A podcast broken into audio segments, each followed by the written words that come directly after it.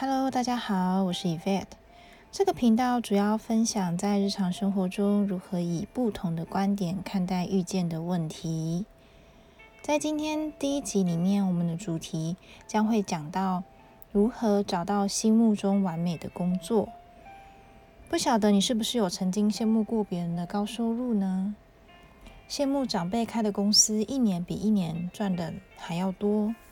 羡慕自己的同事在股票市场里面获利，甚至连同学都可以找到在外商公司里面一份收入比自己还要高的工作。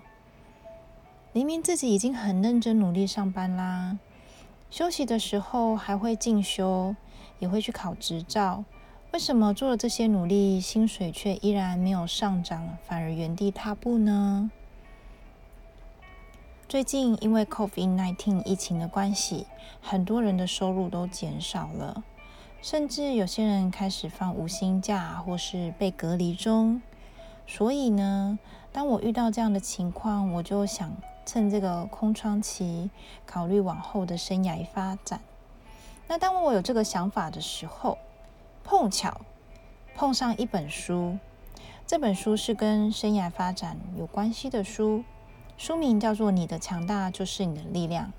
这本书呢，大概三百多页，非常容易阅读。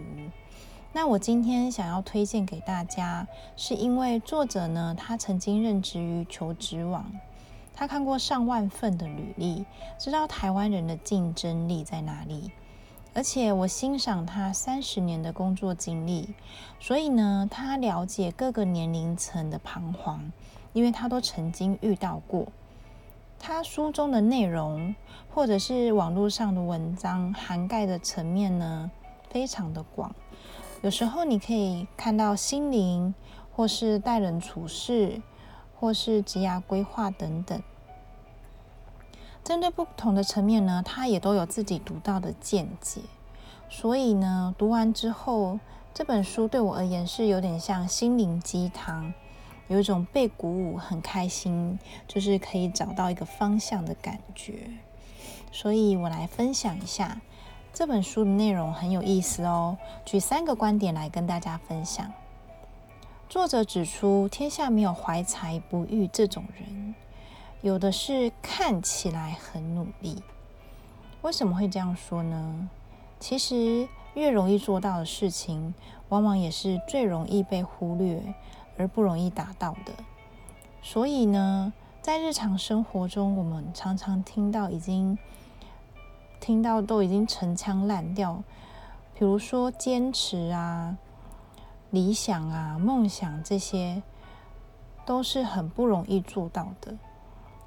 想想 J.K. 罗琳在《哈利波特》出版之前，他曾经被十二间出版社拒绝过。那么多次的失败，难道他不会想要放弃吗？但就是因为他多坚持，踏出第十三次，所以才迎来了成功。没有他的坚持呢，我们今天就看不到哈利波特了。所以想放弃的时候，就想想，我就是下一个 J.K. 罗琳。怀才就像怀孕，怀久了就会被看见。怀孕前几个月的时候，肚子小，不容易被发现。但是随着肚子渐渐大了起来，注意到的人也变多了。所以呢，我们不管在做任何事情的时候，都不要觉得自己是才能被埋没的，反而应该要坚持，持续的做下去。这样子一定会被别人发现的。那书中分享第二个有趣的地方，就是作者提到，诶，工作做不下去，其实不是你的能力不好哦，有可能呢是在人际相处上遇到了一些小状况，有可能是被前辈欺负啦，或者是呃职场霸凌。那如果遇到这些问题，我们可以怎么处理呢？这边提到一个很有趣的方法。就是借由提问去打乱他的节奏。通常呢，我们遇到职场霸凌的时候，他会用言语去攻击我们。比如今天有一个人跟你说：“你怎么笨得跟猪一样啊？”你就可以反问他说：“那是什么品种的猪呢？”如果他又继续要说：“哎，而且我觉得啊，你的外形真的很不 OK 哎，你的那头发是给哪个设计师剪的啊？非常丑。”你就可以跟他说：“嗯，那你有推荐的设计师吗？”因为你就是有自信而且不失礼貌的提问呢，对方没有反应过来。因为一般人并不会这样子说话，所以呢，他可能会结结巴。那这样子其实就可以有效中断他后续要讲的。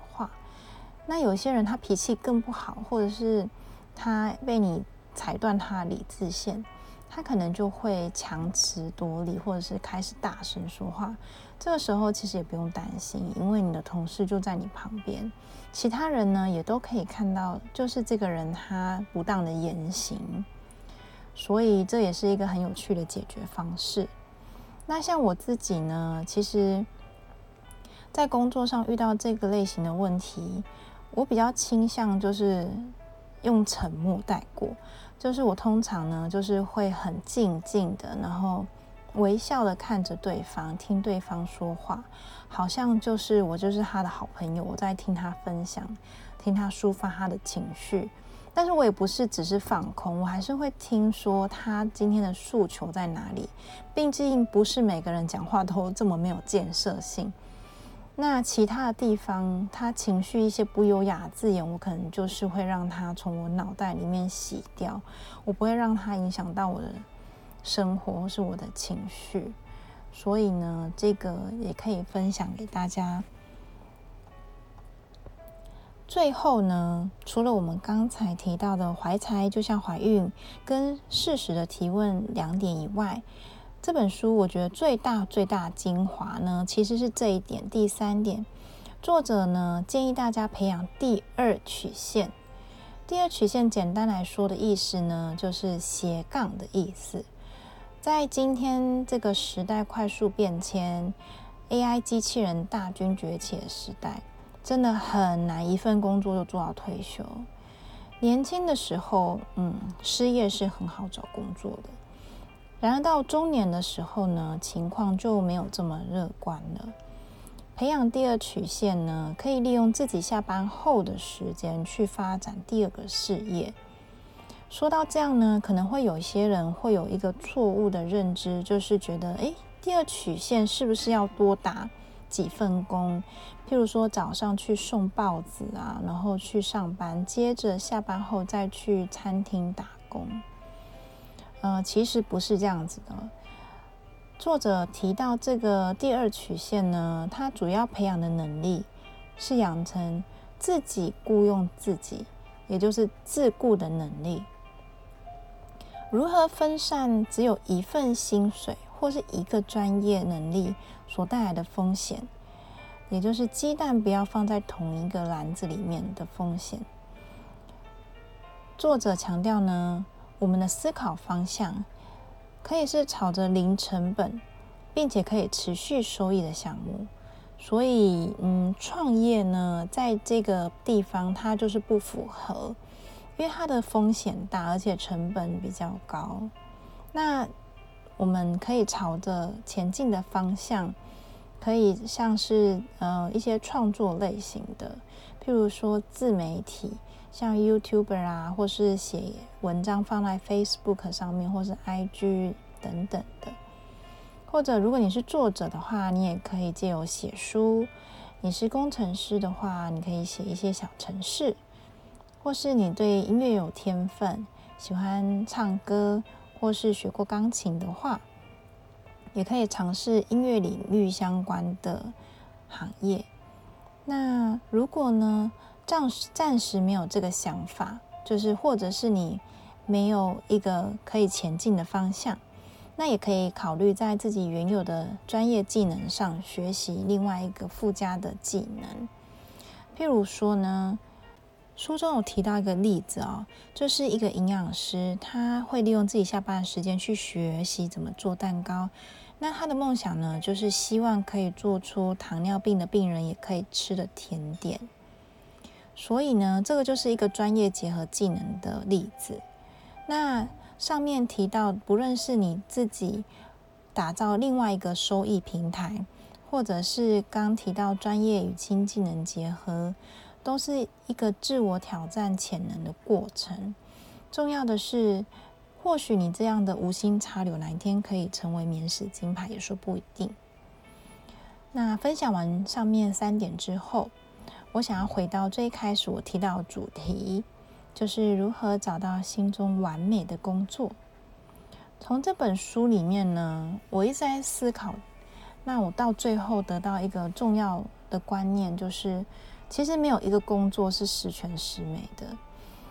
大部分的人呢，都会有同样的想法。我们希望遇到一个好的老板，相处得来的同事，工作弹性，不用加班，然后没有什么压力，薪水也高的工作。但是这样的工作呢，这样子的想法呢，往往就是没有办法达到，所以会导致我们对工作似乎就是没有办法这么的满意，或是这么的开心。我们应该要放下这样子的观念，而是而尝试着往自己的基础，或是往自己应该要充实的方向前进。与其希望看到老板，呃，对我们的努力呢，做出肯定，或者是升迁加薪。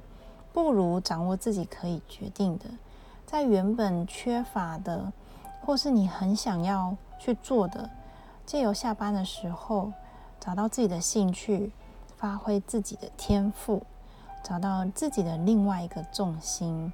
下班之后呢，让自己可以有更快乐、更健康的人生。我觉得这才是这本书里面真正要跟我们说的。好啦。那这次的分享就到这边，希望这次的分享对你有帮助。那因为刚开始录音呢，所以可能会有声音不稳定，或者是讲话不是很清楚的情况。如果有的话呢，也请大家多多包涵。那这一次的 Podcast 呢，相对于其他长度比较长的音档呢，是比较短的。如果大家想要再听比较长一点的话呢，也欢迎跟我说，或者是有想要听的主题，也可以跟我建，给我建议。